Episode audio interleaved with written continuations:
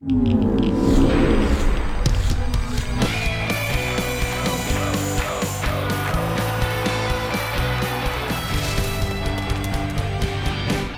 to the Football Fridays in Georgia podcast on Georgia Public Broadcasting. Thanks for accessing us however you are doing so. It's the first weekend of October.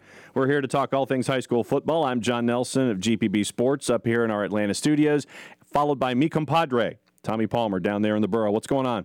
Oh, I tell you what, John, great weekend last weekend, and for many teams, it was the last weekend of the the preseason, as we would call it, the season number one. And boy, we've got some great matchups coming this week, but but there was some dandies last week, weren't there? Yeah, and the one thing that sticks into my mind is that you had a lot of the big names putting up big numbers, and this is just blowing through it as quickly as I can. Buford mm-hmm. and Burke put up 49. Carrollton was north of 40. Cartersville north of 40. Clinch almost hit 50. Colquitt had 56. Crisp had 42 against Thomasville. Dalton, Dooley, Dublin, Irwin all were north of 40. Fitzgerald and Jones had 50, and that just gets me to the middle of the alphabet. There you go. Irwin County had uh, 46 against Charlton, and that was my shocker in what was supposed to be a showdown match in Region 2A, Class A, uh, the, the region of doom. And you also look at Lee County traveling to the Brickyard. They put up 40 on Thompson. Lowndes, in a game I think that started a half hour late because of weather, uh, beat Ware by 21. Parkview and Norcross. I think the shocker there was that Norcross didn't have any points on the board as Parkview got the Duke. And then a game that you and I kind of showcased a little bit that was going to be a tricky one for Tift. They do get past Bainbridge, but it took a while. It took a while. They had to come back in the second half. That was a, a tough, tough night for Tift. They did come back. Bainbridge led early, and Tift came back and pulled it out. And so it goes in southwest Georgia. And Troup beats Sandy Creek. I think that one was at the battlefield in Tyrone. They win by 14. So Troup continues to roll. Valdosta in their makeup game against Beaufort, South Carolina, put up 57. Warner Robins started region play in Central Georgia, putting up uh, 49 on Houston County. And then, uh, oh, by the way, did you know that Washington Wilkes and Lincoln County played? Yes, I did. I think I remember that from last week's podcast that they were going to. I'm just glad they did. and uh, final there, Washington Wilkes goes to Buddy Bufford and gets the Duke 26 21.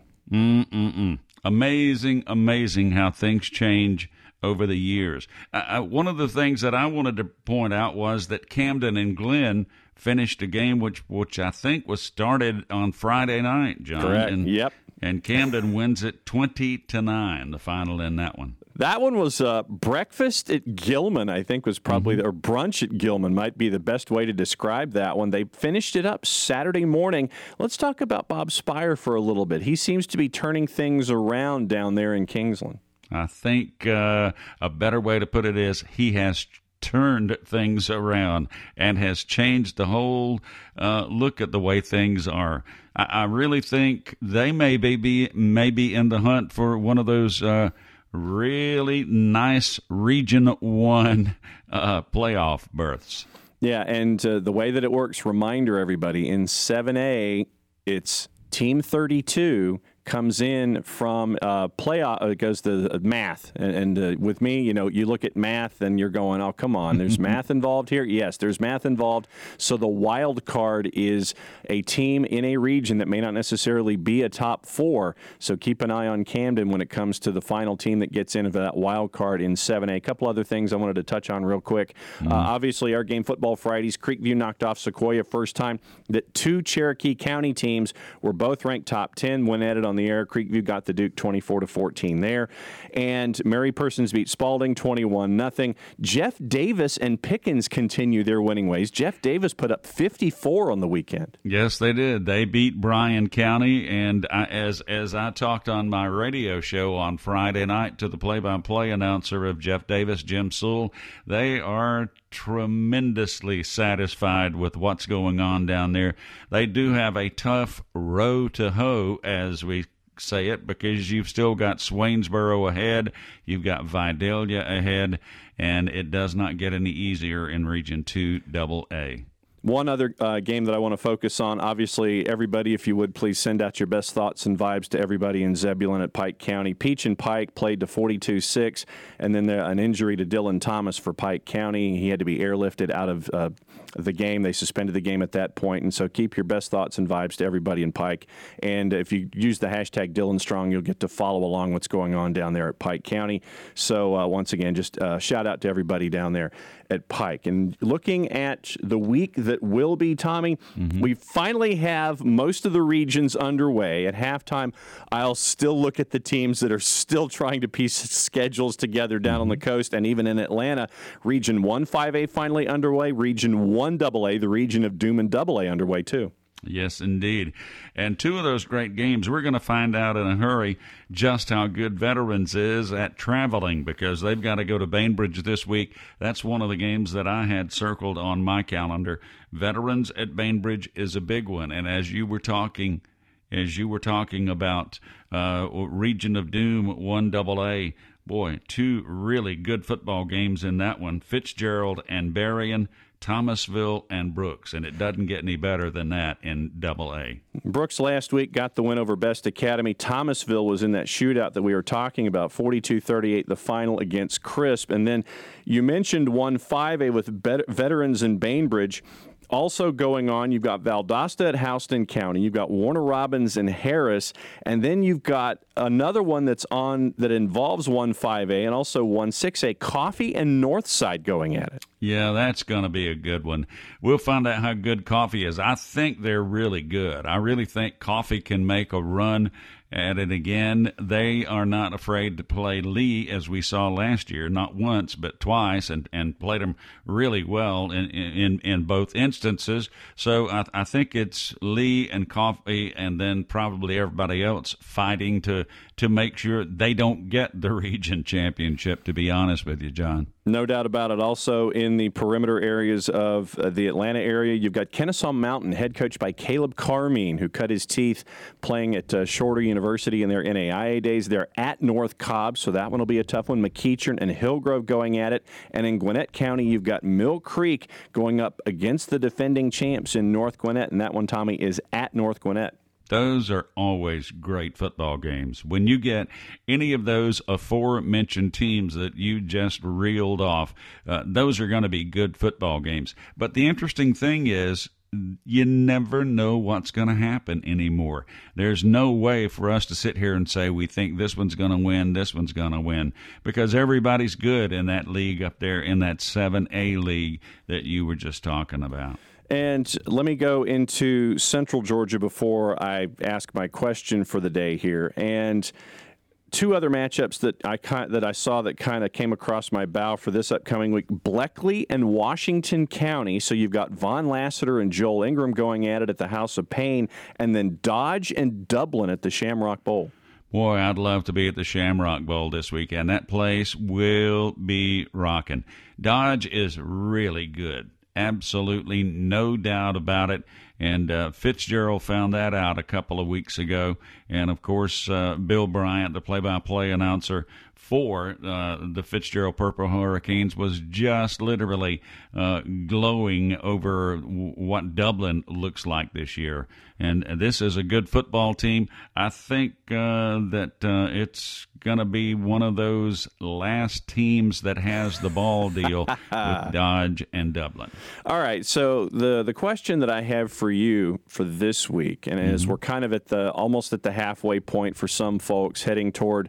Uh, out of, out of season one into season two. I guess let's go with the report card here who would get A's and B's, and it doesn't necessarily have to be teams that we've had in our brains at the forefront of everything. Who has scored well on the Tommy Palmer report card to this point of the season, coming out of season one, heading to season two? Well, the A plus has to go to Colquitt County. I, I really think they're just that good, and and I have to give them an A plus. But I've got to give several teams an A and a few uh, a B. I don't want to give anybody a C, an no, average. No. But I, I really think Camden County has to get an A. I, I wouldn't give them an A plus thus far, but I'd give them you know, an A. Jeff Davis would get an A for the the work that they have done thus far. I think they've been very good. And I'm going to talk about my old alma mater, Claxton Tigers. Attaboy. They're they're five and one. They beat a really good top ten Savannah Country Day team in the Pecan Grove. There yes, that's what they call it, folks. Thirty-two to ten. I, I got to give Tony and Claxton uh, the kudos there. But I tell you, another A plus has to go, and I don't want to put the monkey on their back, and I hope I don't. I'll never say anything again, Milan Turner. There I you go. promise.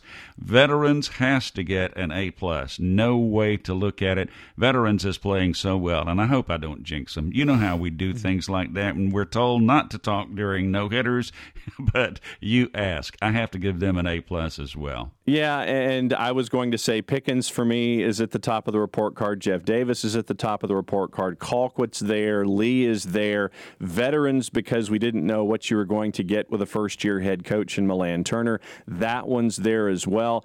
And you, you look at a bunch of folks. You look at what's going on in, say, Region 4 5A. This week, you know, I've talked to folks in Gray and, and I've talked to Coach Rogers, Dutchtown and Jones County in 4 5A. And Coach Rogers was one of the first ones to tell me in that region, while everyone was looking at Stockbridge and Woodland and himself, he mm-hmm. said, keep an eye on Dutchtown. They're going to be one of the ones to talk about in the discussion. And top 10, you've got three teams from the same region hanging out top 10 in 5A. Yeah, and what I like about Dutchtown is the former assistant to Maurice Freeman at Brooks County is the head football coach up there, and they bring the hammer. And if you bring the hammer, you better be able to swing it. And obviously, Dutchtown can swing the hammer as well as place it on the field. One other uh, game in Quad A that sticks out to me as well is Woodward and East Side. Uh, as the kids say, East Side? I don't know where that came from, but I know that that's just what they say. So Woodward and East Side, everybody gets to take a peek at, a peek at Taj Gary as well. Um, when you look at where we are right now and a lot of the the basketball on grass that we're seeing, you know, like I said, Warner Robins, Valdosta, Stockbridge, Southwest DeKalb, Rome, North Gwinnett, Mill Creek, Lee, Jones, Irwin, Fitzgerald. You mentioned a couple of weeks ago that you think we're getting away from that. Are, do you are, do you still think that we're getting away from basketball on grass and getting back to fundamental football where it's it's ground and pound and getting to it, or are you still seeing flashes of both? I, I see flashes of both, but I, I will repeat this, and I hope this is just not redundancy coming up because I'm getting older. But I do remember Erk Russell, who I just loved dearly with his statements of different things. He told me 20 something years ago, he said 30 years ago, football was about blocking and tackling. And 30 years from now, it's going to be about blocking and tackling. I, I just think the team with the best athletes is probably going to win. And a lot of teams, and I see a lot of teams, and I can't really think of many right now that are doing it, but I see several teams that are putting their best defensive players uh, their best uh, football players on defense, and it's beginning to work for many of them. There's always, listen, we've had the I formation, the wing T, we've had the wishbone, we've had this, we've had that, we've had the other, but defenses always manage to catch up, and I think uh, before the not too distant future, that will happen yet again, John. Okay, so and also in looking at all of these numbers that came up last week, I see Waynesboro, I see Hogansville, I see Carrollton, I see Cartersville, I see Homerville, I see Moultrie, I see Cordele, Dalton, Eastman, Dublin, Fitzgerald, uh, Osceola, Gray, Leesburg. A lot of great football towns are getting a lot of cool results this year too. Oh, they are. And you can know those good football towns. And the reason is if you look at the top tens every year, you're going to find those football teams that reside in those communities are there, John. And it's tradition. You cannot defeat tradition. All those teams that you just uttered right there, those towns that you uttered, they have a great tradition, they have great followings, and uh, they play good football in all of those communities. And we're going to keep an eye on it again this week. Don't miss us this Friday on GPB TV. We'll be broadcasting from historic Northcutt Stadium in Marietta. It's the first time that we've been there since the rebuild for the game between North Paulding and Marietta. All Access Pass starts at 7, kickoff a little after 7:30. It's Matt, it's Brian, it's Chelsea, it's me, it's Sam, it's Tommy, it's all of us at GPB, and we will be there to see what's going on there in the neighborhood. That's it for the Football Fridays in Georgia podcast. Thanks to me, compadre Tommy Palmer down in Statesboro. We would love to hear from you. Reach out to us at gpb.org forward slash sports. Subscribe to us where your favorite podcasts are found. So go to your podcatcher, subscribe to the Football Fridays in Georgia podcast. Our show is produced by the inimitable Sean Powers in charge of the ones and twos, keeping us on the beat. Football Fridays in Georgia is a production of Georgia Public Broadcasting. I'm John Nelson. See you next week.